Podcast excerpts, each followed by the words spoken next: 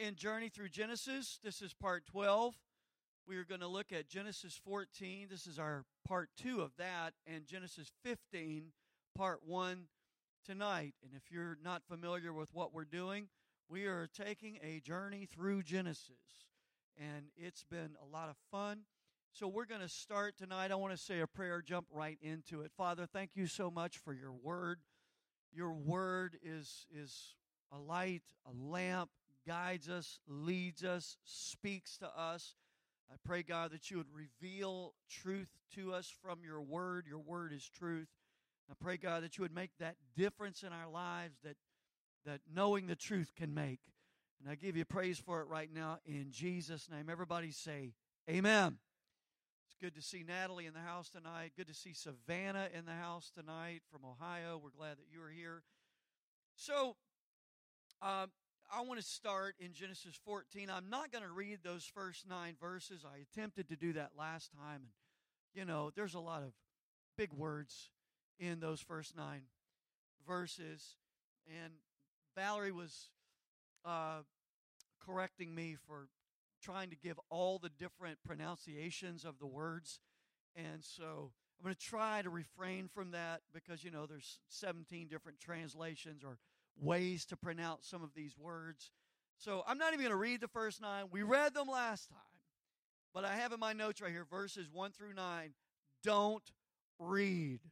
Well, that's because I read them last time. Now, this is the battle of the nine kings. The end of verse 9, ironically, says this. It says at the end of verse 9, four kings against five.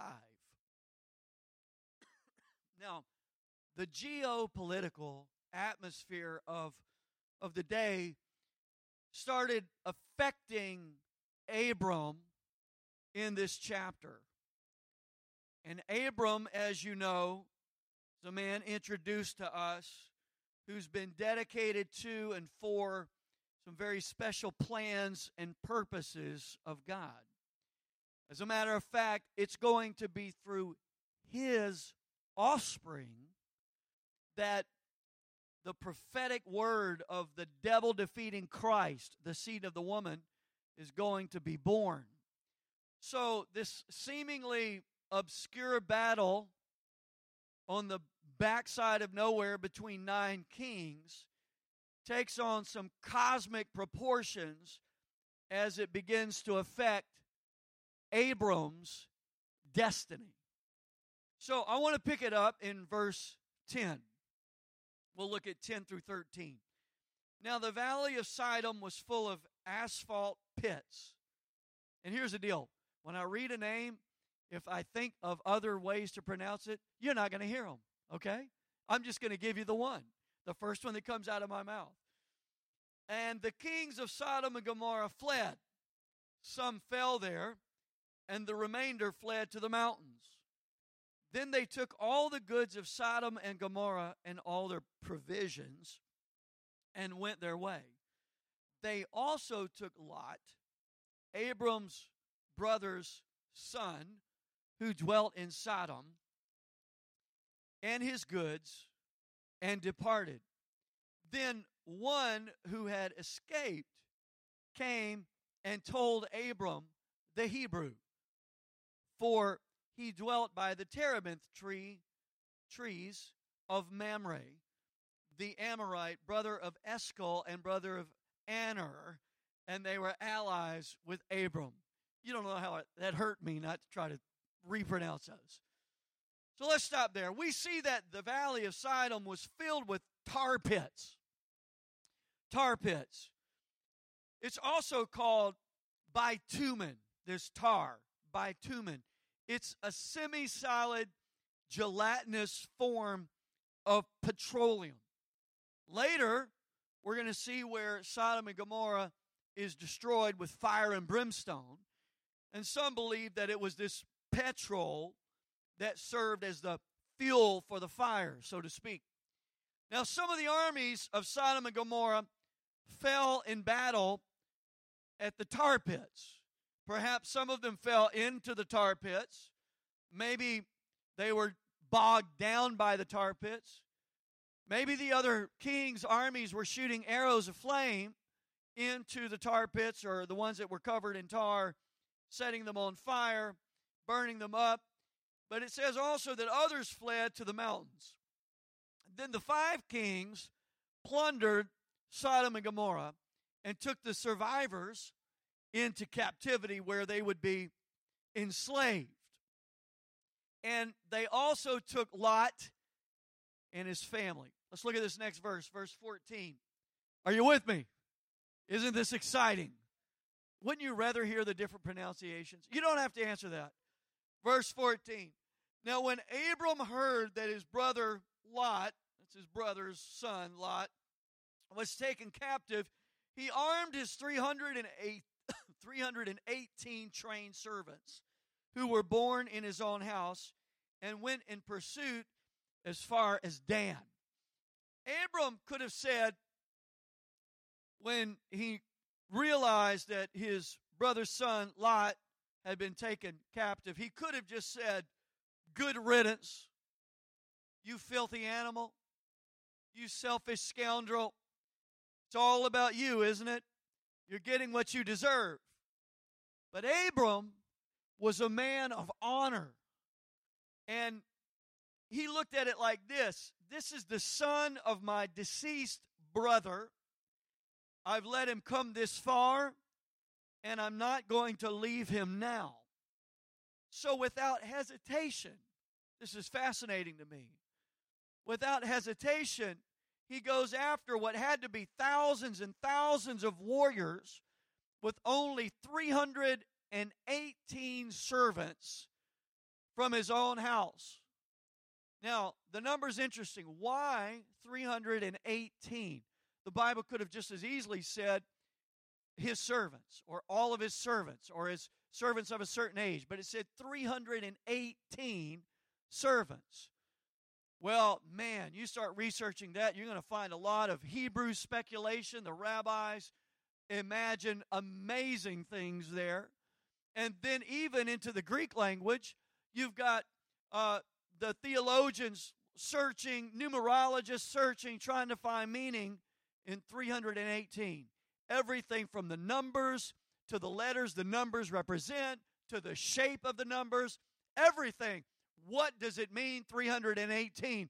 I even thought that's the area code for North Louisiana.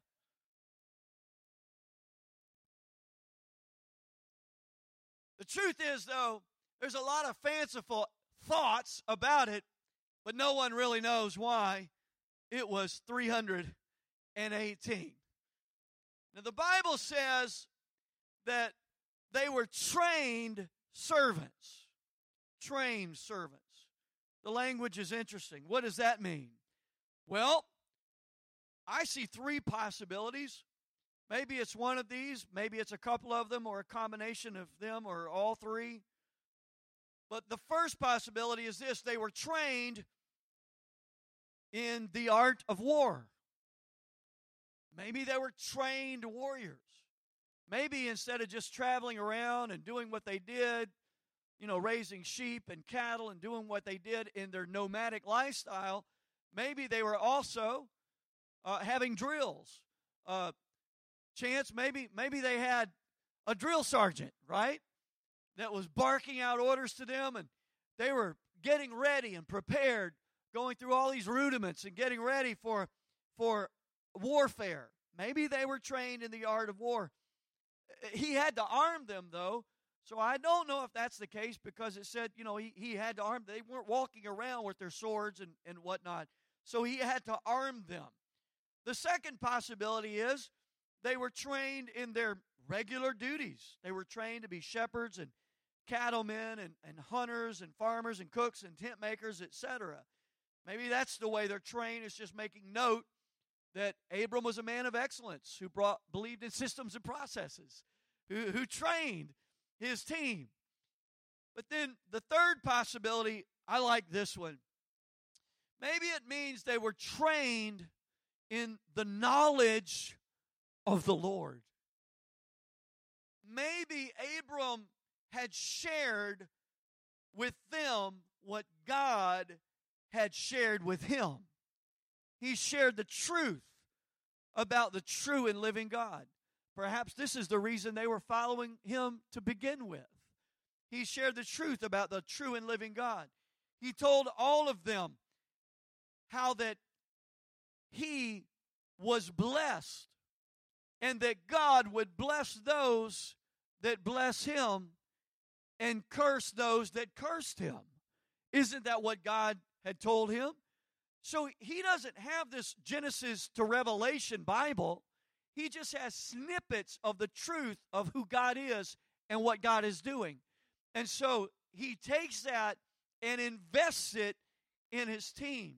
He lets them know God will bless those that bless me, curse those that curse me. Fellas, listen to me. As the blessed ones, we are unstoppable.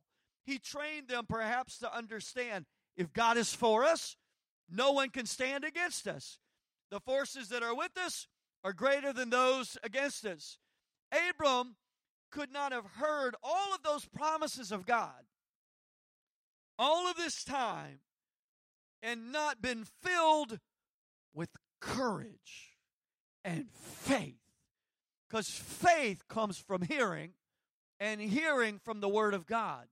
And the Word edifies, builds up, strengthens, and makes bold. Years ago, I was in a prayer meeting back in my home church, Bossier City, Louisiana. And this was prior, this was after the move. I'm old enough that I'm the guy that says it was in the old church or the new church. The new church is now like 25 years old, you know. But the old church, this was in the new church. And we were in a prayer meeting in the prayer room and and it was pre-service and I'm in I I had spent a lot of time uh, in, in this second phase of my walk with God. You know, I'd walked away from the Lord for a while and I'd come back and I was getting on fire for God and and I'm in this prayer meeting, Bobby, and I'm just I'm praying, and there's a lot of people praying. We're just praying like pre-service prayer. And the Lord spoke to me. I knew He spoke to me. Like I just felt prompted. I felt this intense need to go over and pray for a woman in another part of the prayer room. And the, the Lord just said, Go pray for her. Lay hands on her. Speak uh, faith over her. Pray over her. And so I was going to do that. I wanted to do that, but I went through this this thing. You've probably done this before. I said, Is that me? Or is that the Lord? And I felt it so strong, like, go pray for that woman. And I'm like, is oh, that's just me. Oh, that's just me. That's just you, DH. And I kept feeling it, and I, I and I kept arguing and fighting. And the bottom line is, I crossed a line where I finally said, No, I'm not going to do that. That's not the Lord, that's me. And as soon as that happened, immediately I, I, I knew the Lord spoke this to my spirit. He said, He said, Donovan, he said, a half tank Christian won't do what a full tank Christian will. And my assignment for you requires a full tank. And then he said this, and this was interesting, kind of blew my mind. He said, Fill up. See, I grew up in a Pentecostal church, and I'm like, fill up on the Spirit. You know, be filled with the Spirit. I need to get filled with the Holy Ghost. That's not what he said to me. He said, Fill up on my word. Fill up on my word. Fill up on my word. Fill up on my word. And he said that word would take me from being half tank to full tank. There is a boldness that only comes from a depth of revelation that comes from the Word of God. Word makes you bold. Revelation of the Word makes you solid. Remember when Peter said, You're the Christ, the Son of the living God. And Jesus looked at him without hesitation and said, And you, Simon, are now Peter. And upon this rock I will build my church, and the gates of hell shall not prevail against it. What was he saying? He was saying that Peter is Petros. You are a piece of the Gibraltar like rock because of the revelation that you have gotten, that you have received. What is the source of revelation? Peter had been around the Word, Peter was open to the word, but the Holy Spirit revealed the word to him, meaning pulled back the veil and showed him the reality of the truth of God's word. And it became a revelation that made him as flinty, as rock solid, as unflinching as the truth itself. And there was a boldness that you can see in the life of Peter from then on. Hey, listen, he made plenty of mistakes, but he never lost that revelation. And when the day of Pentecost was fully come, when people were making fun and saying, These men are drunk, that revelation sprung up in him. And he said, No, they're not drunk. You got to understand something I know about my Jesus. The same people that crucified Jesus just a, just a month and a half before, Peter stands and looks them in the eye and says, Let me tell you who he is. Let me tell you what he did. Where did that boldness come from? Revelation. It came from the Word. And so here we have this amazing man, Abram, who is tanked up on the Word of God.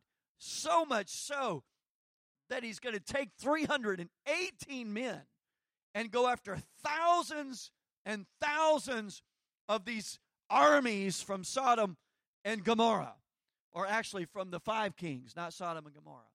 Revelation 28 1 says, The wicked flee when no one pursues, but the righteous are bold as a lion.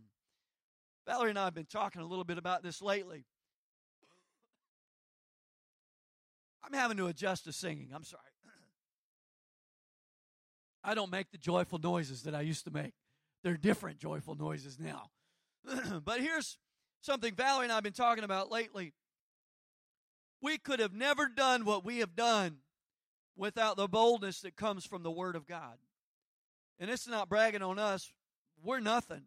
Our boldness, though, didn't come from ourselves or own, our own strength or our own might, our own ingenuity. Our boldness came from knowing who we are in Christ and what God has made of us and what God has promised us. And so, against all odds, we've traveled the world preaching and teaching, doing music, making albums, planted two churches, helped establish a third one, won a lot of souls to Jesus. And the reason we did so is because we knew if God is for us, then who in the world can be against us? And I want to tell you, whatever God's called you to do, you need to plug into who you are in Jesus and let Him flow through you, man. You can do all things through Christ who gives you the strength. And I used to look at those scriptures and imagine, like, what does that mean? I can do all things through Christ. I can fly. Yeah. I mean, who doesn't want to fly, right? I can do all these like amazing things. I can run through a troop and leap over a wall and I can fly. That's what I can do. But it's not what that means. It means whatever He's called you to do, you can do. Whatever He's authorized you to do, you can do. It may seem impossible. It may be a mountain that's that's too tall for you to climb. But if He's called you to move it, you can speak to that mountain and that mountain will be moved. That kind of confidence and boldness comes from getting into the Word. Everybody say the Word. You got to get in the Word. We have a reintroduction of a program that's coming up here at Life Point again. We used to do P52.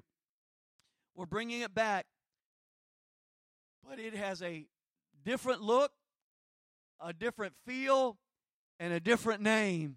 And I am so excited. That's just a teaser, but it is coming. You've got to get in the Word. Abram was not perfect, but he was starting to believe. We see this in Genesis 14.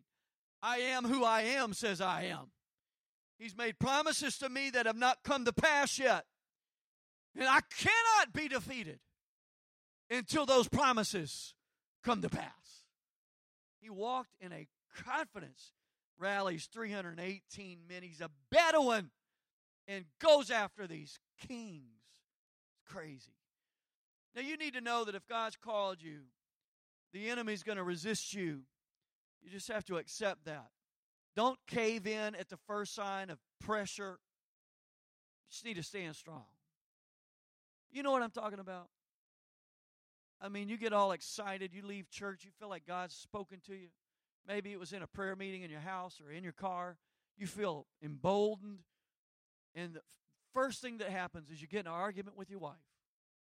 First thing that happens is your boss chews you out, tells you what a horrible employee you are.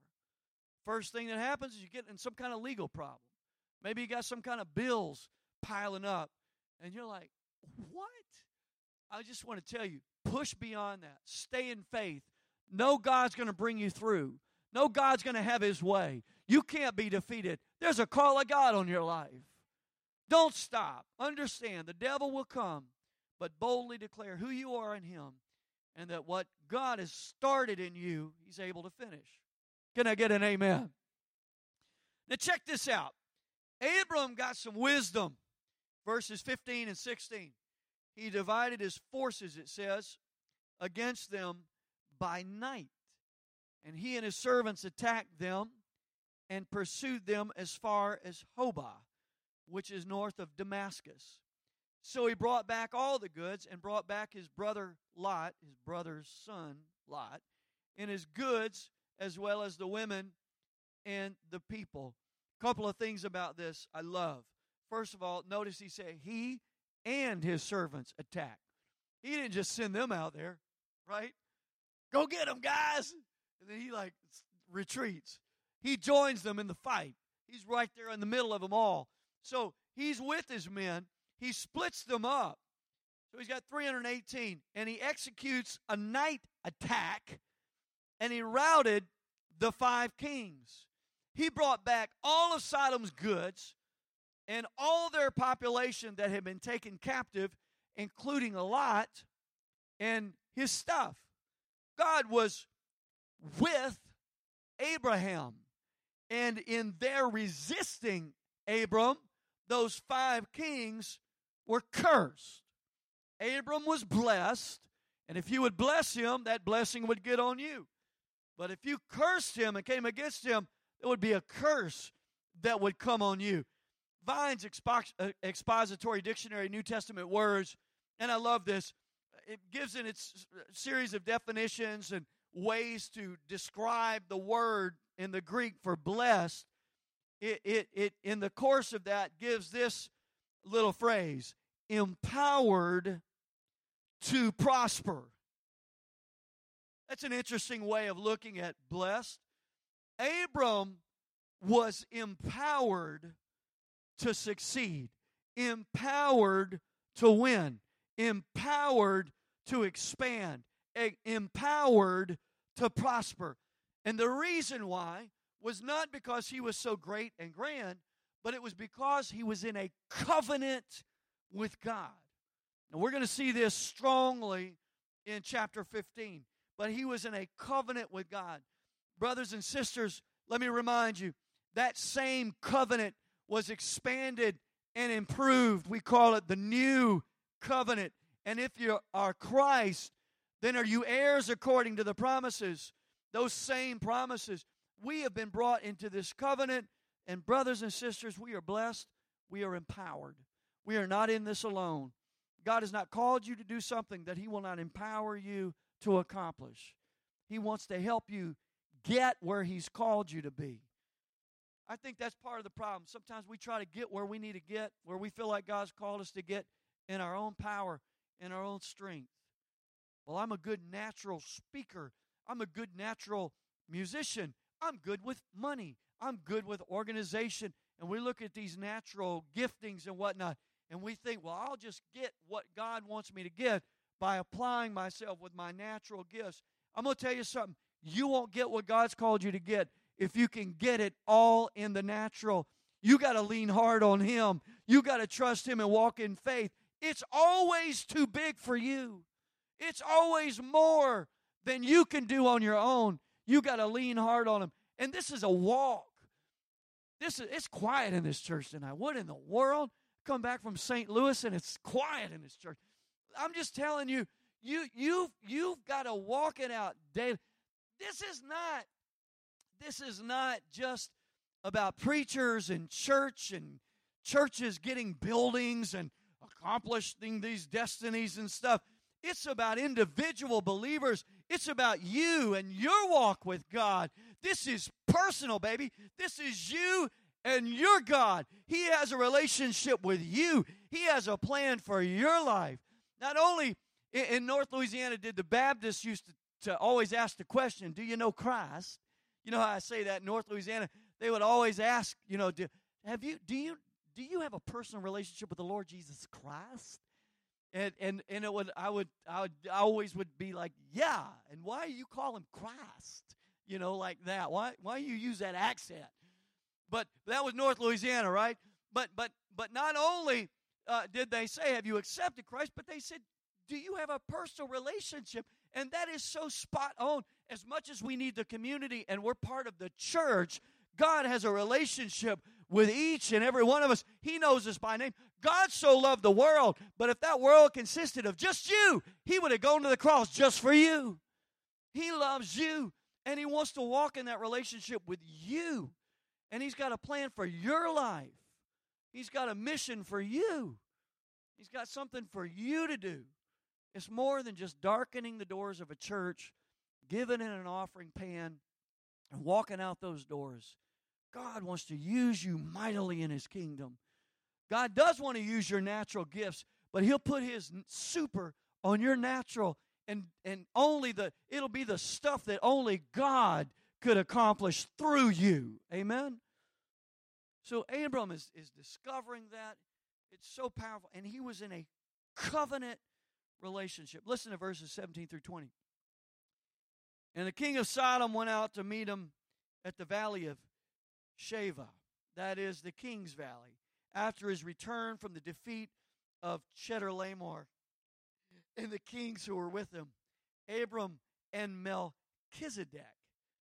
Then Melchizedek, king of Salem, brought out bread and wine. He was the priest of God Most High. And he blessed him and said, Blessed be Abram of God Most High, possessor of heaven and earth. And blessed be God Most High, who has delivered your enemies into your hand. And he, Abram, gave him a tithe of all. So enter onto the stage this strange cat by the name of Melchizedek. And there's a name for y'all who are having kids still. Here's a name for you Melchizedek. His name means king of righteousness. And he was the king of Salem. Some say he was a theophany, he was a pre incarnate manifestation of Christ. And the reason why is because the book of Hebrews points out that he did not have a lineage. We don't have his lineage, his, his mom and dad, and his heritage, and the names and whatnot. Hebrews speaks a lot about Melchizedek, as we saw in Expedition Early Church. He's also mentioned in the Psalms, in some other places. I don't believe that Melchizedek was a pre incarnate Christ, but I do believe he was a type of Christ. He typified Christ. That's why his lineage is not given. That's why his name is King of Righteousness. That's why he is the King of Salem.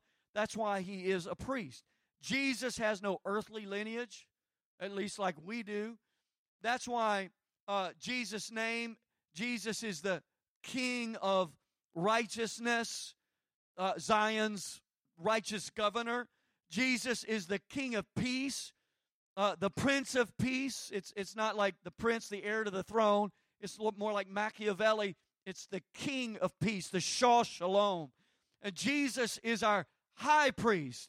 And he's a priest after, Hebrews says it, the order of Melchizedek. Uh, and, and this is interesting too because the Levitical priesthood comes from Aaron in the Bible. And Jesus is, is not from the tribe of Levi. Does anybody know what tribe he's from? Judah. He's the lion from the tribe of Judah. And yet he's our high priest. But he's not Levitical, which is the priesthood tribe. He is from the tribe of Judah. But the writer of Hebrews clarifies and says that there's a superior order of priests to Aaron's descendants, the Levitical priesthood. And that is the order of Melchizedek. Melchizedek, it says that it says that Jude that that Levi, Aaron, Levi, paid tithes, gave tithes to Melchizedek while he was still in Abraham's loins, is the King James, in his DNA.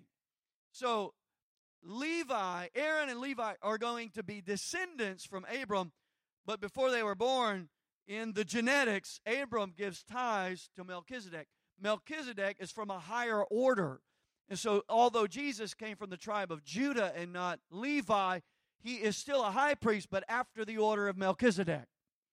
And that's why we don't have an earthly lineage, and he's uh, Zion's righteous governor, and he's the Prince of Peace, and he's our high priest.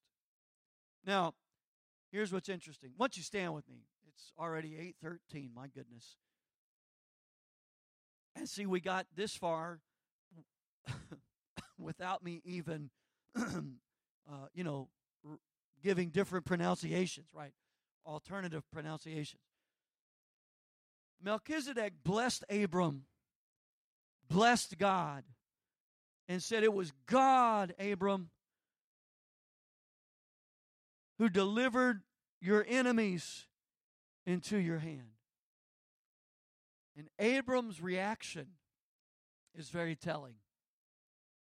He gave Melchizedek a tithe, it says, of all. Guzik points out this is a tithe not of his income, but of his assets. Now, if he had 318 servants who could fight, scholars estimate that he had over 2,000 people in his entourage men, women, and children. And he was the one providing. It was the blessing of the Lord, but it was flowing in and through Abram. He had tons and tons of stuff silver, gold, sheep, cattle, goats, camels, spices, material, tents, food, seeds. And Abram responded to the goodness of God by tithing on all of his assets. You didn't see tithing coming up tonight, did you, on a Wednesday night here in the book of Genesis? But this was 500 years before the law of Moses.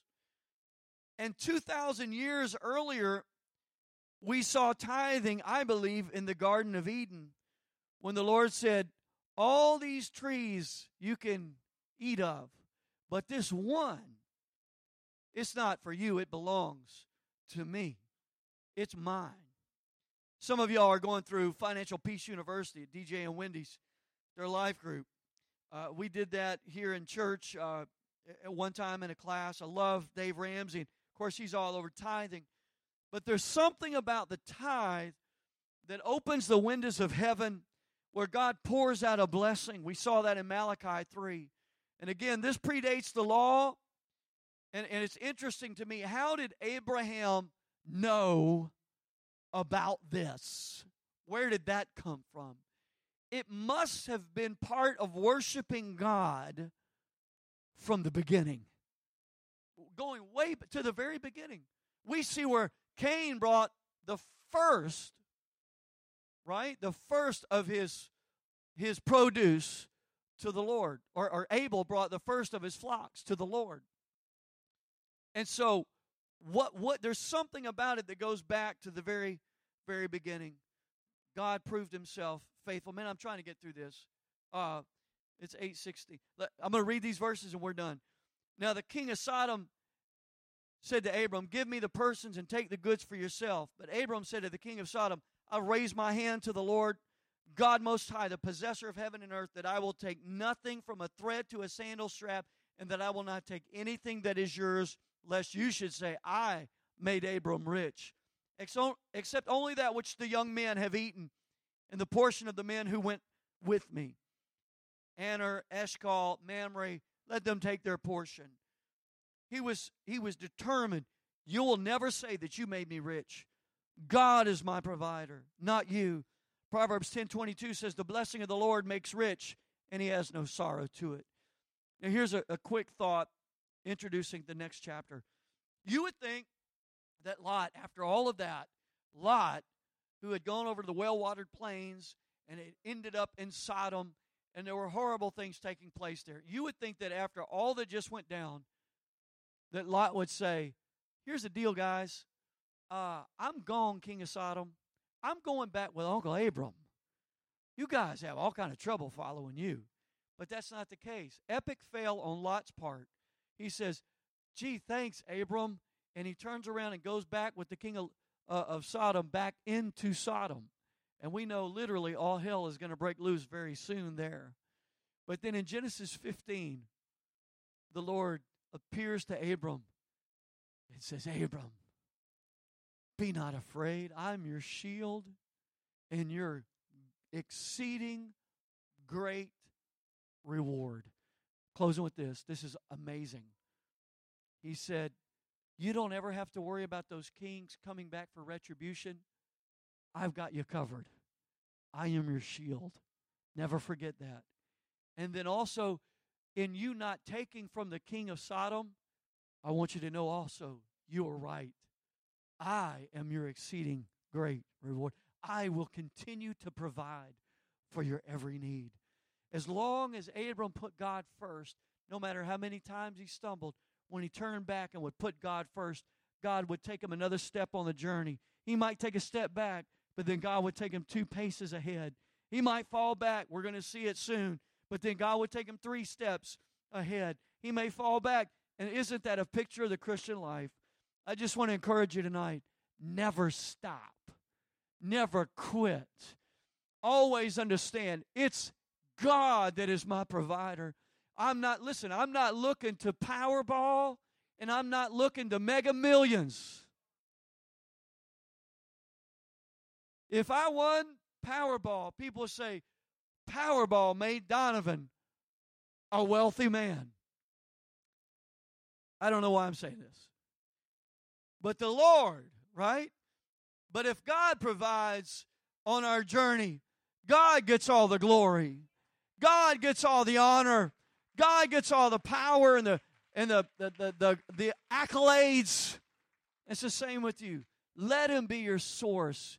Take those baby steps. I'm telling you, I got a message for Sunday. Oh my goodness, I'm so excited about it. God wants to do some great things in your life. Can you just close your eyes, lift your hands to Him right now? Father, thank you so much, Lord, for this Genesis 14, Genesis 15, God.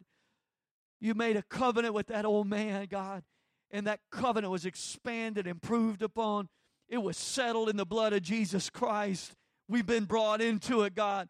We've been grafted in, Lord. This wild olive branch, we've been grafted in, Lord, and we're partakers of the richness of the sap and the root.